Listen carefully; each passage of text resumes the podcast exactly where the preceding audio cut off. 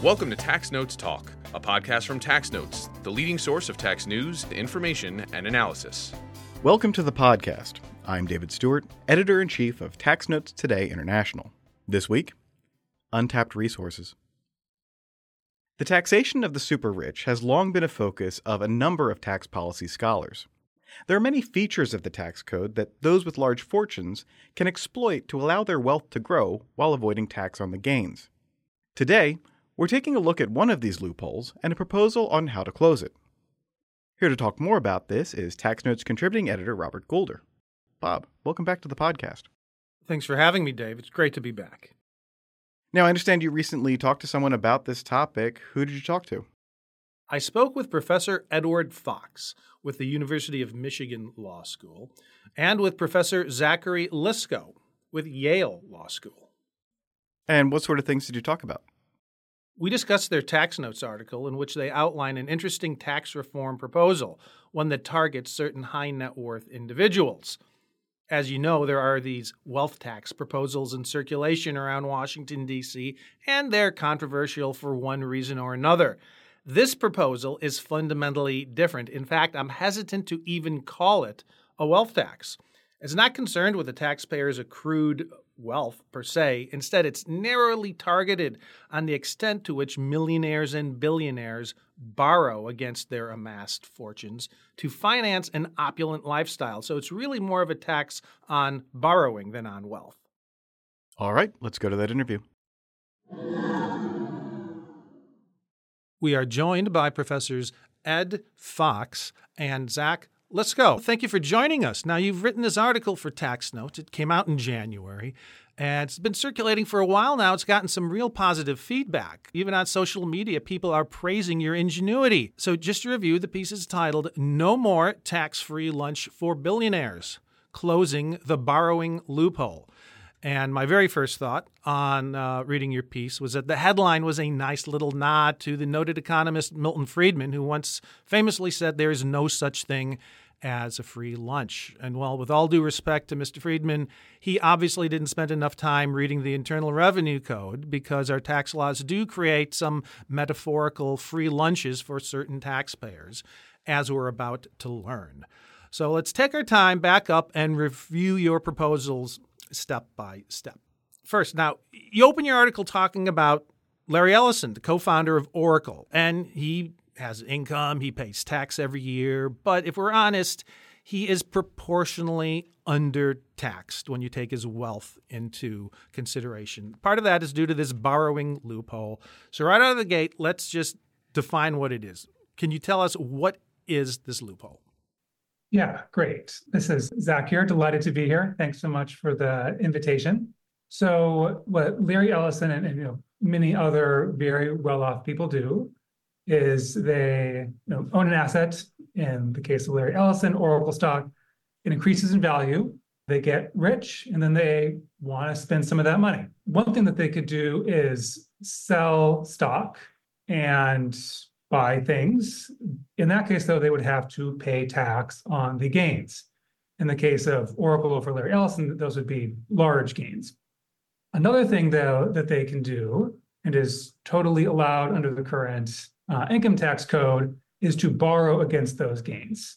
And when folks borrow, like Larry Ellison, they do not pay any tax at all you know, there can be a variety of opinions around the idea of taxing gains that have not been sold.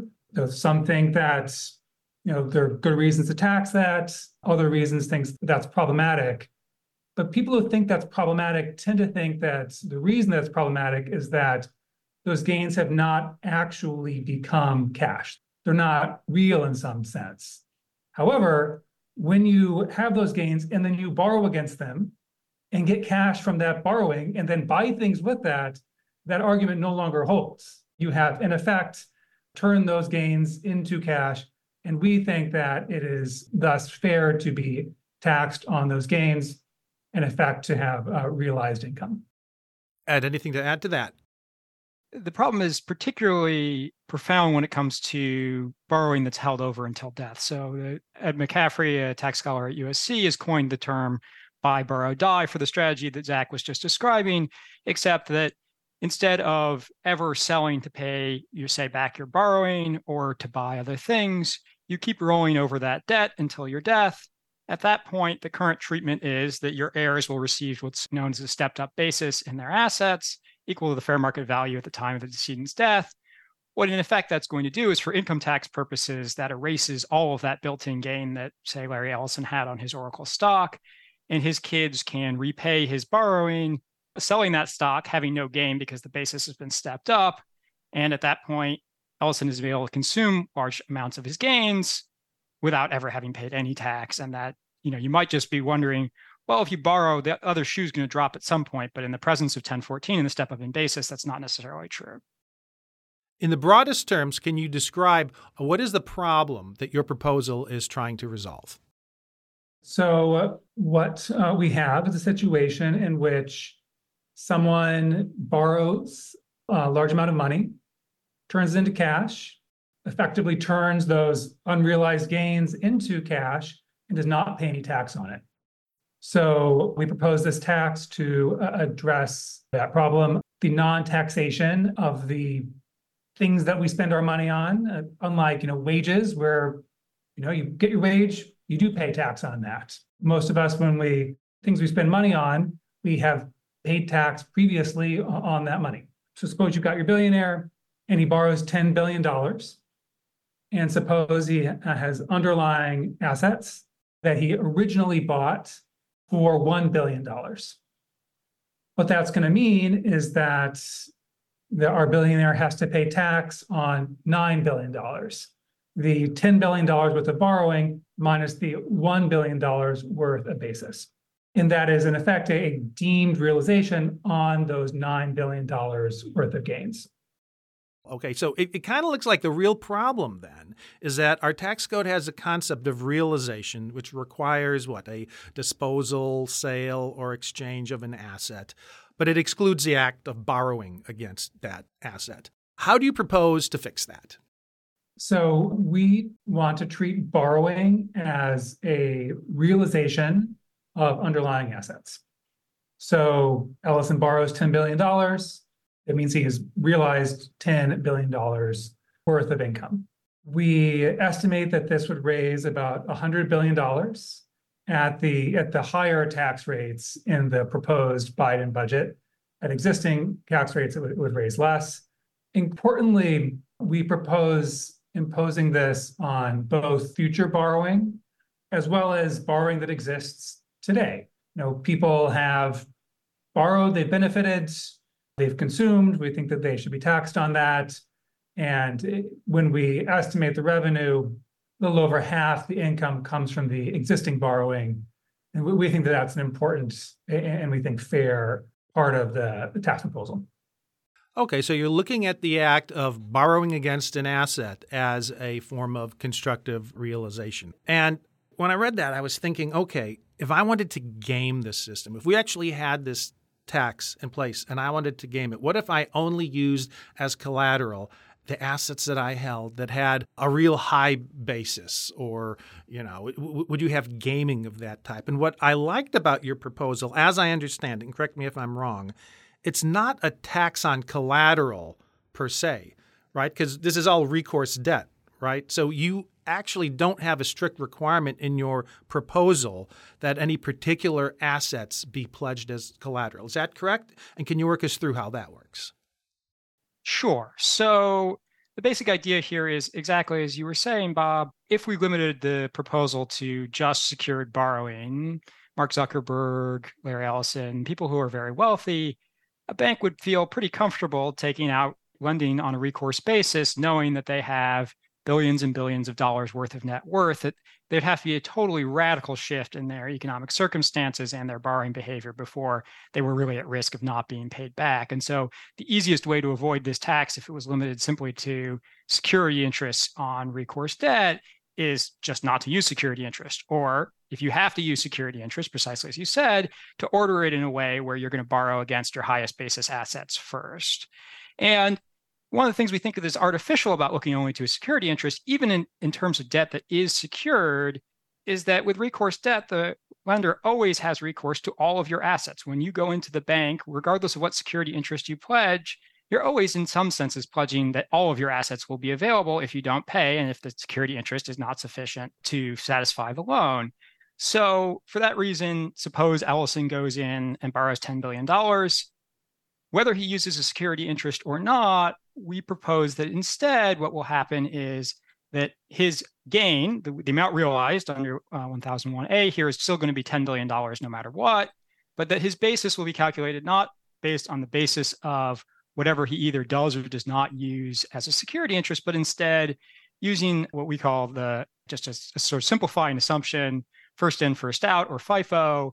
We're going to use his basis in his oldest assets. And we had considered other proposals for sort of dealing with how to think about what assets are implicitly realized by borrowing, but we think this has a nice combination of being relatively difficult to evade or avoid and also being relatively straightforward in terms of the cost of administration.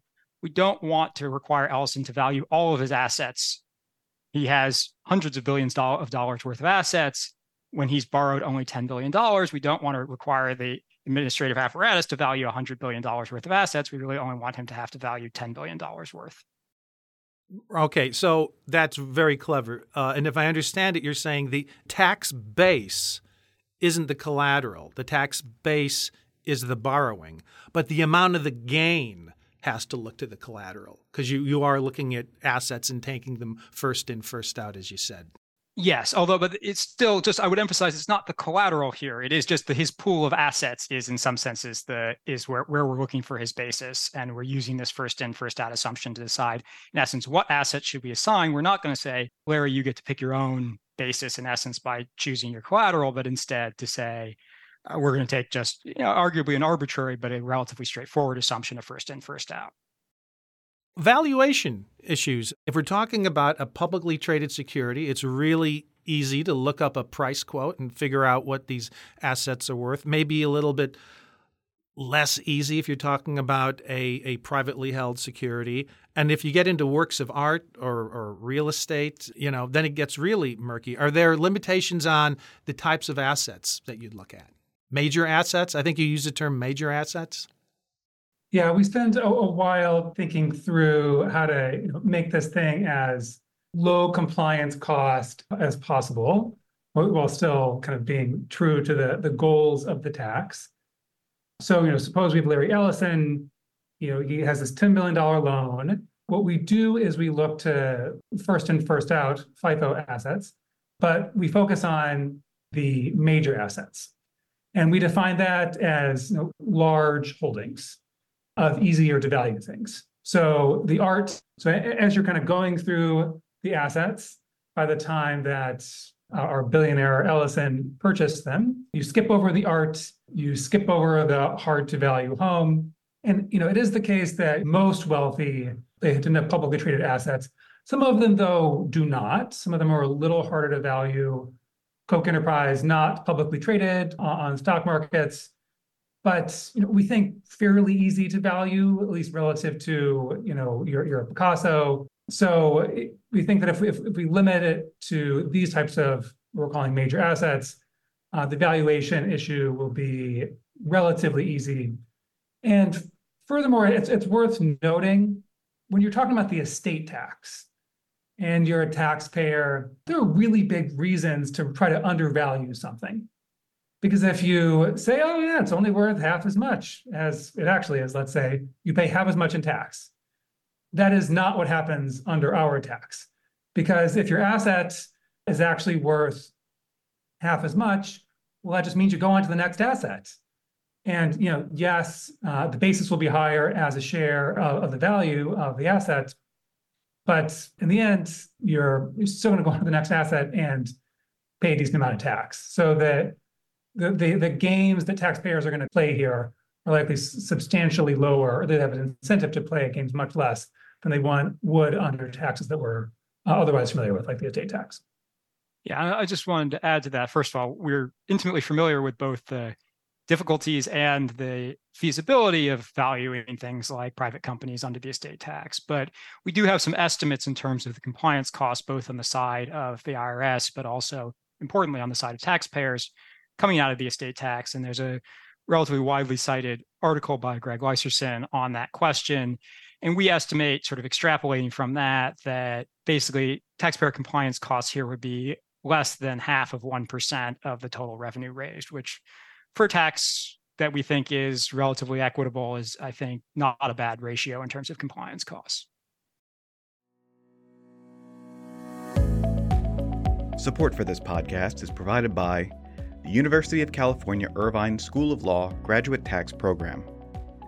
This preeminent and innovative program prepares students to practice tax law at the highest level, in the U.S. and abroad. Featuring a low student to faculty ratio, cutting edge technology instruction, and dedicated career support, UCI's graduate tax program helps prepare students for a future in tax law. Program graduates are placed in top tax related industries, practicing law in many major U.S. cities. Applications are open now. For more information and to apply to this highly selective program, visit law.uci.edu/gradtax. That's law.uci.edu/gradtax. Now, I have to ask about double taxation.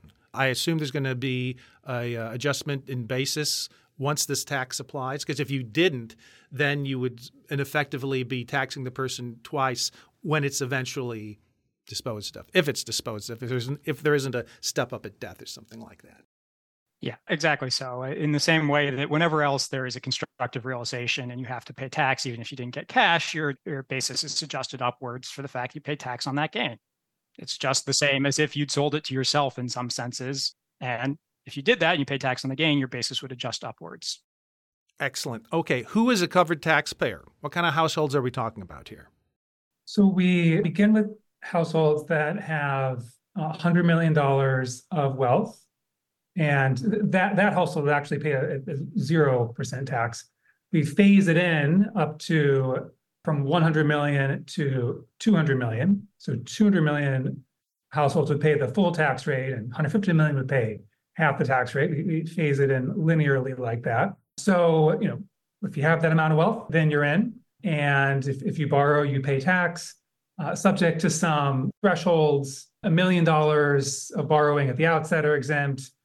$200,000 annually uh, are exempt again, we're just we're trying to reduce the compliance costs while still having a, an equitable distribution of the tax and still maintaining the the revenue raising aspect of it. So uh, above 100 million pays into to 200 million, uh, subject to these thresholds. Well, that still leaves a lot of borrowing out there. I mean, the, the loophole's not going away, right? If you can go up to $100 million in debt, and not pay the tax. And even between 100 million and 200 million, you're just phasing it in. And then you've got an annual allowance and you have a lifetime allowance. It seems very balanced.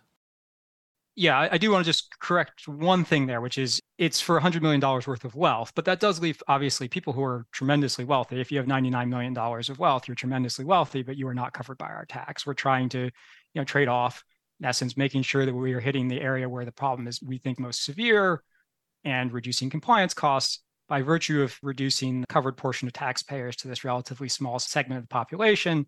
We're dealing with only around 40,000 households, which we think is going to help also lower compliance costs and, and in our view, make it more equitable.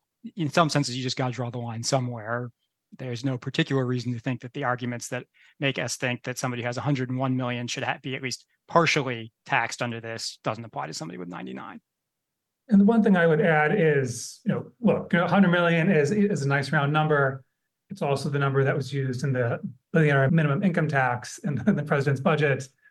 Like, look, you, you could you could start higher, you could start lower. We think that 100 million, I don't, we would not start any higher than 100 million, but you know, 50 million could be possibly reasonable. Were kind of keying off of the, the political choice that the White House made on this. Congress were to take it up, they could choose a different number and lower it. It'll uh, raise more revenue, but also affect more taxpayers and, and vice versa. Now, one thing that's interesting is you are not creating a whole new tax regime, right?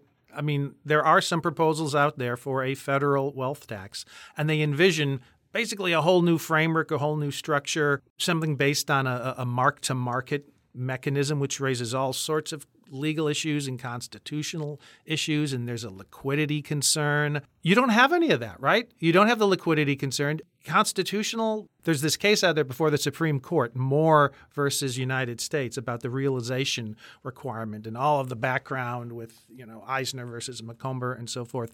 You don't get into any of that, right? We think the answer is no. We think that our proposal is constitutional. I, we think that for a couple of reasons. Actually, I think the most obvious reason is actually that it is an excise tax on borrowing. The Supreme Court, during the era, of Pollock before the 16th Amendment, when the Supreme Court had previously held that income taxes were unconstitutional as direct taxes that were not apportioned, nevertheless upheld both the estate tax and the corporate income tax as excises, respectively, on the privilege of passing wealth at the time of death and of doing business uh, as a corporation. Again, the idea here is this is an excise on borrowing, whereas with, say, the corporate income tax, the court said is an excise on the privilege of doing business as a corporation. The measure of the tax, though, is income. Similarly, here, the excise is on the privilege of borrowing, with the measure being unrealized income at the time. In addition, I think Zach and I both think that the correct outcome in Moore is that realization is not constitutionally required. The court has said, both in Helvering v. Bruun and in cottage savings that the realization requirement is simply a matter of administrative convenience. But even if the court were to hold in Moore that realization is constitutionally required, we think that this tax should meet is in essence a constitutional realization. Now, it's not a realization under the current code, but that doesn't mean that Congress has exerted its full taxing power in terms of realization what's going on here in Eisner v. Macomber, the case you just mentioned, Supreme Court held that a stock dividend was not constitutionally income.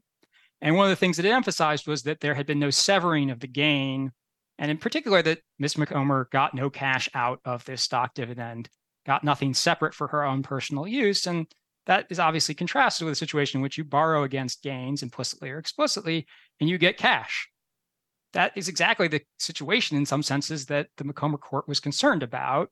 And what they found, I think incorrectly in my view, but that's what they found, was constitutionally required in some form or fashion. But we have it here. And just add on, in terms of the, the policy arguments as well, apart from the, the constitutional bits, compared to a, a wealth tax or a, mark to market tax, there are upsides and downsides as a policy matter one downside of ours is that the scope for revenue raising is much, much lower than with a mark-to-market tax or a wealth tax for, for the simple reason that people just don't borrow all that much. You know, these folks borrow one to two percent of their wealth, which just you know is a much much smaller base than, than wealth. It is 99 to 98 percent less than the wealth tax. So it, it's a smaller base, and then mark to market, but it, it does have these upsides that you you point to. You know, liquidity is less of an issue. Like you have borrowed money, so you should be able to, to pay it. You may have to borrow a little more to pay the tax, but uh, you, you're engaging in borrowing. And based on a, a, survey that Ed and I did a couple years ago of a representative sample of Americans, we think that this is likely to be more viewed more favorably versus a pure mark-to-market tax. As, as you alluded to at the very beginning, there's actually surprising opposition even taxing quite rich people mark to market because of the intuition that it's not real. But if you borrow against it, kind of turn it into real cash, we find that there's 90 percentage points greater support for taxing it versus taxing it if it's borrowed versus taxing it just, just all mark to market. So we think that this is might fit with public's intuitions uh, more in terms of what, what should be taxed. Yeah, and that complies with my own thinking about your proposal. When I read it, I thought this is a better federal wealth tax. Maybe not as robust for the reasons you mentioned, but it just seems cleaner and, and more precise, and it doesn't have all these mark to market problems or constitutional issues. You mentioned as a uh, excise tax, I suppose, under the Article 1 excise tax power, it would only be subject to the uniformity requirement and that's a very low low hurdle. But even then, I mean, you have a realization of that. The idea that the borrowing is a constructive disposition of the asset just seems very, very clear to me. So I don't think you'd have any of those uh, headaches. Hopefully, if it ever comes to pass, I don't know. I don't think it would be that litigious, although in this day and age, everything is litigious. But let me ask you this final question. We live in an era of global mobility where people pick up and leave. Let's say we've been talking about Larry Ellison. Let's say he really didn't like this tax. He really hated it, and he said, I'm going to move to Singapore. It applies what on the basis of residence and citizenship because it's part of the income tax, right? It's the same rules as you'd have for um, the regular income tax. Your th- your thoughts on that expatriation? How does that affect this? Yeah, I mean, so this is a you know a slightly higher tax rate on capital for U.S. citizens and residents. It's worth noting a lot of the revenue that, you know, like I said, over half of the revenue is borrowing in the past rather than forward looking. So, one, people are not borrowing all that much, one or 2% of wealth. So it's, it's just not all that much more money. And of what's raised, a lot of it's in the past, not even, is not even forward looking. So, good reason to think that this would not do much to deter people from being US citizens it's worth emphasizing like that is what it would take to to to, to avoid paying this tax. You'd have to say you are no longer a us citizen and do all that's involved. And that good reason to think that larry ellison's not going to leave over a tax of, of this of this size. Yeah, i think that's that's right. And i think expatriation is highly salient but relatively rare. And there also is and obviously as you probably know an exit tax that would require Ellison to end up paying quite a lot of tax if he wanted to expatriate to Singapore. And I think this is unlikely to be the straw that breaks the camel's back on that. As, as Zach said, it's a, you know, on the one hand, obviously, we there's some tension in our argument. We want to say there's real revenue potential here, but it's not so much that Larry Ellison and, and other covered taxpayers would not wake up in a radically different tax system. They wake up in pretty much the same tax system with what we view as one loophole that's been closed. Yeah, I, I, completely agree. I, I, think the exit tax under uh, 877 Cap A w- with the deemed sale when you expatriate, I think he'd actually pay more tax if he left than if he stayed and remained subject to this. Okay, and just one final thing I wanted to review is your revenue estimate. You said it comes in around what 102 billion. That's over 10 years, and that's making what kind of an assumption about tax rates? You're, following the Biden administration's proposal. So that revenue estimate, just to be clear, it would be a little bit less if tax rates remain the way they are today. Correct? Yes. So we're assuming a tax rate of 44.6%, which is what, when you, when you add up all the Biden proposals, add up to. So the revenue would be about half of what it's of $100 billion at existing current tax rates. Yeah. And to review that, the 44.6% effective tax rate, that's top marginal rate of 39.6 plus the net investment income tax that would increase from 3% to 5%. There you have it. The authors of the piece are Professor Ed Fox and Zach Liscow. The name of the piece again is no more tax free lunch for billionaires, closing the borrowing loophole. Professors, thank you so much for joining us. Thank you. Thanks for having us. And now, coming attractions. Each week we highlight new and interesting commentary in our magazines. Joining me now is Senior Executive Editor for Commentary, Jasper Smith. Jasper, what will you have for us? Thanks, Dave. In Tax Notes Federal, Tom Greenaway explains self help options for handling tax mistakes in different contexts. Reuven Avi-Yonah considers which provisions of the TCJA should be retained and which should be allowed to expire. In Tax Note State, David Uri Ben Carmel considers non litigated resolutions to tax disputes. Ronald Fisher analyzes low tax states and their status in the economy. In Tax Notes International, Three King and Spalding practitioners explain how investment treaties may help companies preserve tax incentives designed to encourage foreign direct investment.